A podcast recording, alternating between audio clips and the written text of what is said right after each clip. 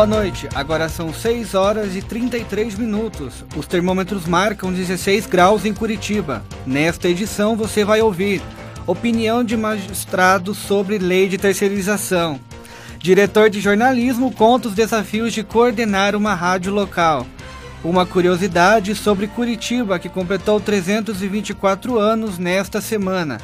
Excesso de exercícios podem trazer riscos à saúde. E ainda, agenda cultural, festival de teatro, isso e mais no Ninter Informa.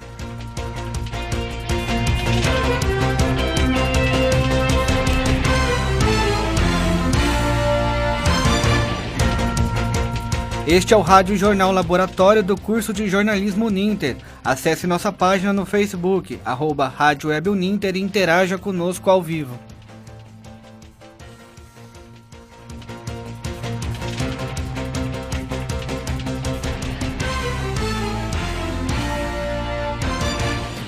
Nos últimos 10 anos, o mercado de academia de ginástica dobrou no Brasil. Com isso, fica muito mais fácil manter a saúde em dia, mas é preciso ter alguns cuidados. Em excesso, o exercício pode ser prejudicial. Quando se trata de academias para a prática de exercício, o Brasil ocupa o segundo lugar no ranking mundial na quantidade de empresas dessa área, com mais de 23 mil unidades em funcionamento. Em média, 3% da população frequenta academia, um pouco mais de 7 milhões de pessoas, e nas capitais esse número aumenta para até 15%. Com o aumento do mercado e mais pessoas praticando essa atividade, algumas podem exagerar e acabar prejudicando a saúde, como conta o professor Dalton Moreira, que dá aulas de musculação. Ele também ressalta a importância de um profissional capacitado para orientar os treinos. E muitas academias por aí trabalham com profissionais mal, mal preparados isso quer dizer que o quê? Que todo, todo, toda pessoa que procura exercício físico é o ideal que ela tenha um planejamento de treinamento. Esse treinamento só, deve, só pode ser é, planejado pelo profissional de educação física. Então toda pessoa que, que, que tem o tempo certo de atividade física, seja duas vezes por semana, três vezes por semana, ela tem uma, um, um, um tempo certo para a prática dessa atividade física. Se ultrapassando essa, essa, essa quantidade de hora, de tempo de treinamento na academia, pode provocar um excesso de exercício físico. Uma das pessoas que segue religiosamente o treino de musculação é a estudante de educação física Paula Macanhã, que conta o porquê pratica esse esporte. Eu decidi fazer musculação para mim experimentar essa área e eu acabei gostando muito, que é um lugar muito bom para você fortalecer os músculos.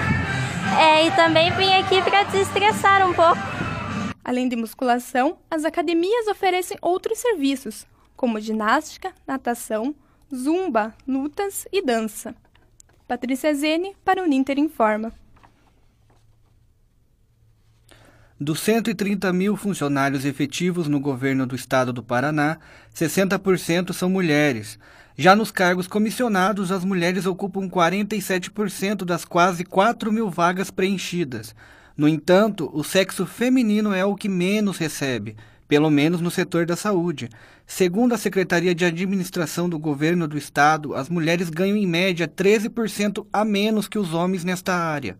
Na educação, a diferença é menor, mas ainda existe. As mulheres perdem 1% do salário em relação aos homens. Já na carreira militar, a perda salarial é gritante.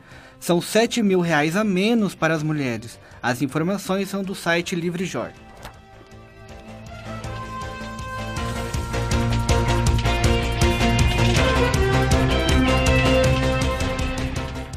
Quais os desafios de trabalhar em uma rádio local com programação em rede nacional?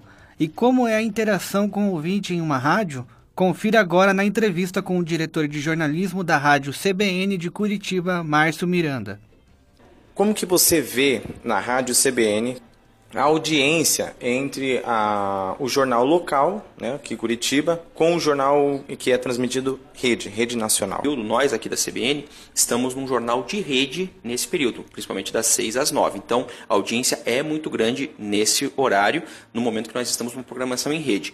Mesmo assim, nesse horário de programação de rede, nós também temos notícias locais que são inseridas por um jornalista que está aqui no estúdio de Curitiba, trazendo informações de serviço, informações de trânsito, informações sobre previsão do tempo para o restante do dia e isso acaba gerando também o contato direto com o ouvinte que está aqui em Curitiba. Então a audiência ela é muito grande nesse horário por questões do veículo mesmo ter nesse horário da manhã como maior audiência, mas também gerando programação local e programação de rede. Tá, para você falar sua satisfação como jornalista, até mesmo se você quiser falar um pouco da sua carreira aqui na CBN mesmo. Eu trabalho em rádio desde o início da minha carreira, comecei lá na Rádio Clube Paranaense há 12 anos e hoje sou coordenador de jornalismo. Então a gente tem uma satisfação muito grande de trabalhar e algumas das coisas que mais me fascinam no jornalismo em rádio é a questão do contato direto com o ouvinte, o contato direto com aquela pessoa que está hoje em dia, inclusive, com os veículos de interação muito mais evoluídos, as redes sociais, com o WhatsApp, com o Twitter. A gratificação pelo trabalho que é realizado também vem assim em cima do lance. Então, acho que isso é muito legal falar de jornalismo no rádio por esse aspecto. Obrigado pela entrevista, Douglas Miranda, para o Ninter Informa. Diretor de jornalismo da CBN, Márcio Miranda. Neste momento, temperatura amena em Curitiba, 16 graus. 6 horas e 39. Vamos para um rápido intervalo e voltamos já.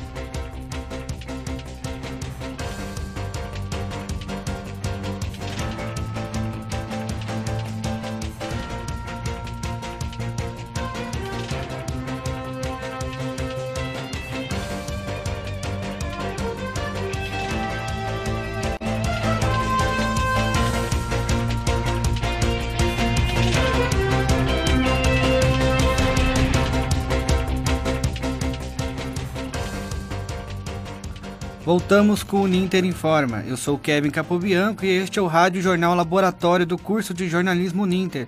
Acesse nossa página no Facebook, arroba Rádio Ninter e interaja conosco. Neste momento nos acompanha ao vivo a Fernanda Souza e o Sandro Ludic.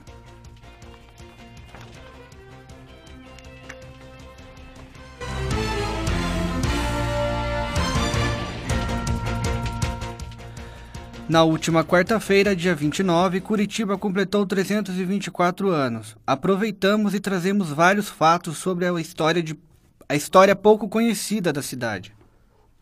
Em pleno governo militar do presidente Costa e Silva, Curitiba foi capital do país por três dias. Curitiba simbolicamente foi a capital do país em 1969. Presidente de então, né, já que vigorava o regime militar, tinha a sua esposa que era curitibana. Então, no ato simbólico, é, ele transfere para cá durante alguns dias a capital do país por Curitiba de uma maneira geral, não ter oferecido né, resistência ao golpe de 1964. Então, simbolicamente, é, ele transferiu a capital do país para cá. Alguns dos personagens que fizeram parte da história da cidade, como Mateus Leme, Gabriel de Lara e Baltazar Carrasco dos Reis, foram importantes na criação da cidade. Foram figuras que tinham um certo prestígio perante ao rei de Portugal e que foram determinantes para a criação de Curitiba, da vila de Curitiba, que deu-se oficialmente em 1693 eram capitães, o que nós chamávamos, o que nós chama, chamamos de capitão povoador, na figura do principalmente do Gabriel de Lara e do Mateus Leme, que tiveram a condição de fazer toda uma estrutura para que acontecesse a conformação de uma pequena vila, uma pequena e acanhada vila de então, para que fosse fundada a cidade de Curitiba. Curitiba já tinha cinemas com tecnologia avançada nos anos de 1930. Curitiba já foi uma capital que teve né, um complexo de cinema de ruas na rua 15 de novembro, ali com a Avenida Luiz Xavier. E para vocês terem uma ideia, Curitiba na década de 1930 já tinha é, cinemas com a tecnologia 3D. No início de 1896, o cinematógrafo já vinha para Curitiba e já era exibido no Teatro Auer. Então, quer dizer, essa coisa que nós tínhamos, essa ideia que as pessoas têm que nós éramos atrasados com relação ao Rio de Janeiro, São Paulo, se desfaz, porque Curitiba acaba sendo uma cidade é, precursora nesse sentido. O projeto de lei da terceirização que aguarda a sanção do presidente Temer tem dividido opiniões. A medida tem sido alvo de críticas, mas também tem recebido apoio, especialmente de empresas. O repórter Arthur Neves conversou com o juiz Leonardo Vieira Vandelli, da Vara de Trabalho de São José dos Pinhais.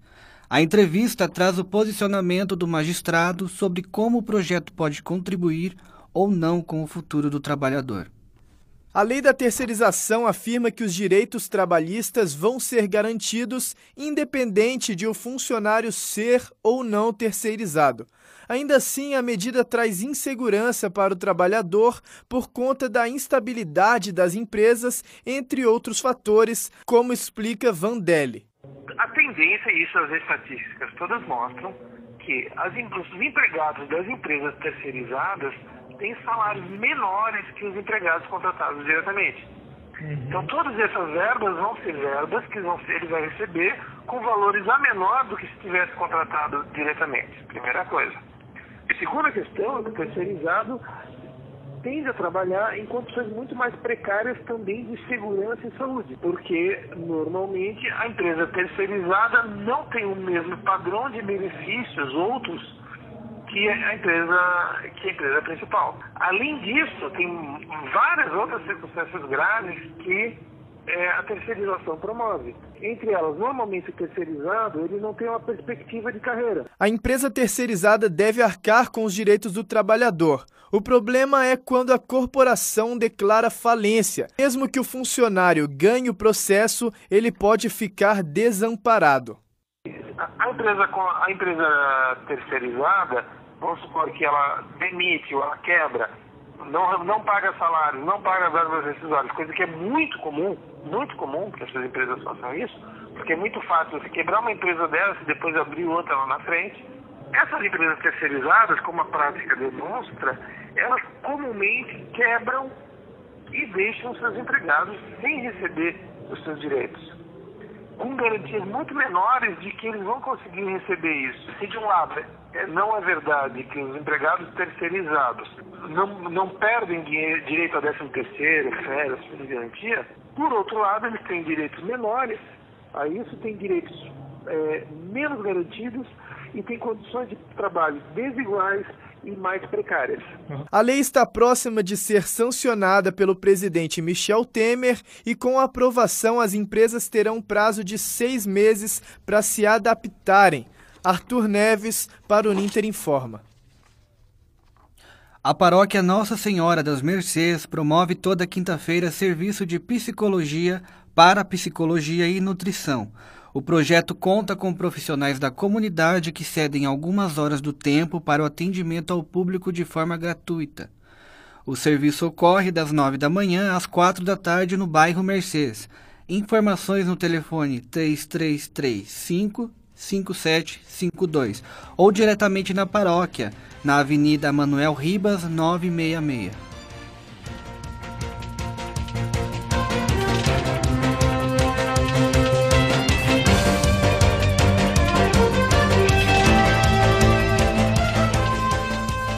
Nesta terça-feira começou mais uma temporada do Festival de Curitiba. O evento reúne atrações culturais de todo o Brasil, além de mostras internacionais. Até o dia 8 de abril, os curitibanos poderão aproveitar as mais de 300 atrações do maior evento de teatro do Brasil. O Festival de Curitiba conta este ano com 38 atrações da mostra oficial, sendo oito estreias nacionais. Os ingressos podem custar até 70 reais, mas a boa notícia é que mais de 60 espetáculos são gratuitos. O Gastronomics é outra atração do festival que envolve diversão e alimentação. A atração corre sempre nos dois últimos dias do festival. Para mais informações, basta acessar o site festivaldecuritiba.com.br. Luiz Gustavo para o Uninter Informa. Obrigado, Luiz Gustavo. E como falamos, o Teatro de Rua é uma das atrações dessa edição do Festival de Curitiba. A mostra é também chamada de Fringe. Quem conta é a repórter Camila Toledo. O Teatro de Rua é uma mostra aberta a todas as companhias interessadas em ter a rua como palco no Festival de Curitiba. A modalidade não exige curadoria e é uma oportunidade para artistas iniciantes. Gabriel Marim faz parte da direção da companhia Cena 4 Shakespeare Cia e entende o teatro a céu aberto como uma chance de alcançar o público de forma diferenciada essa maneira incrível, né, que é o teatro de rua, levando o teatro para quem não vai até o teatro, né, muitas vezes, né? O teatro vai até você, na minha opinião, uma das melhores maneiras de fazer essa arte. Comédia, drama, dança, gastronomia, bate-papo. Esses são alguns dos gêneros apresentados pelas ruas de Curitiba. Maria Cardoso, de São Paulo, vem todos os anos para o festival e destaca a diversidade das atrações nas ruas. Ah, eu gosto de vir aqui porque tem muitas atrações bem variadas. Rua assim, você está andando assim, vê um espetáculo, é muito legal. Também não é a primeira vez de Elizabeth Pereira, de São Paulo, no Festival de Teatro. Ter a rua como palco é um chamariz para parar e ver aquele espaço de forma diferente. É, eu gosto dessa coisa de você estar tá andando, de repente tem alguma coisa, você para para ver e também porque vem pessoal de outras cidades, de outros estados, eu acho bem interessante. A mostra Fringe vai até o dia 9 de abril. As peças podem custar até 70 reais e algumas são gratuitas, como é o caso de O Mundo é um Palco da companhia Cena 4. O diretor Gabriel Marim deixa o convite. O Mundo é um Palco é um espetáculo que tem várias, vários trechos de cenas da obra de William Shakespeare. Então, para você que é fã, para você que quer conhecer um pouco da obra de Shakespeare, é só vir para cá. Camila Toledo para o Ninter Informa. O Centro Universitário Ninter promoveu hoje pela manhã o evento A Notícia Online. Profissionais de imprensa e especialistas da área contaram os desafios do jornalismo na web e deram dicas de como se adaptar a novas plataformas e tecnologias. Os convidados foram jornalistas Fabiano Klosterman, Amanda Audi, a jornalista Mariana Odd também participou do do evento e destacou a necessidade do futuro jornalista conhecer todas as áreas da comunicação. Mas eu vejo muita gente ainda vindo, às vezes, do impresso ou da uma rádio ou de uma TV e sem entender que a web tem uma linguagem própria. Assim como o texto da TV tem a sua linguagem, da rádio tem sua linguagem, o impresso tem sua linguagem, a web tem uma linguagem. Então acontece muito da pessoa vir do impresso acostumada com aqueles textos grandes, bem elaborados e tal, e fazer isso na web. E não dá certo, né? É outra linguagem, é outro meio. A pessoa está lendo numa tela, não no papel. E daqui a pouco, a notícia online continua sendo destaque no curso de jornalismo Ninter.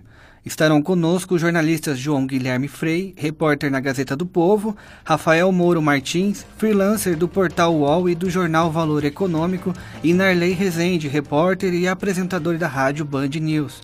O evento ocorre no auditório da Faculdade Uninter Tiradentes, às sete da noite. A palestra vale horas complementares.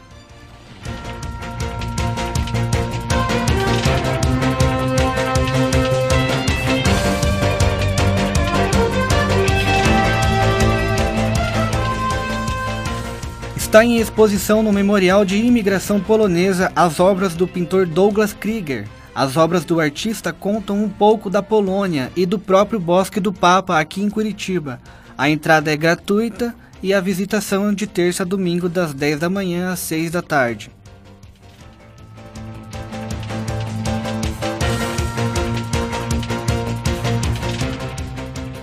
E para os apaixonados por literatura, a partir do dia 5 de abril, todas as quartas-feiras, a Casa de Literatura Marcos Prado promove contações de histórias.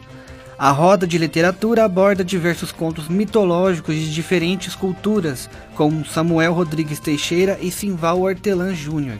A entrada é gratuita. O evento ocorre todas as quartas, às duas e meia da tarde.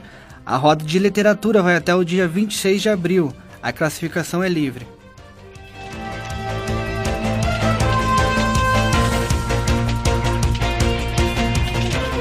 No Cine Guarani temos o documentário Jonas e o Circo Sem Lona. O curta-metragem conta a história do menino de 13 anos que tem o sonho de manter vivo o circo que criou no quintal de casa. Os ingressos custam 12 reais. O documentário fica em cartaz até o dia 5 de abril, exceto feriado. A classificação é livre.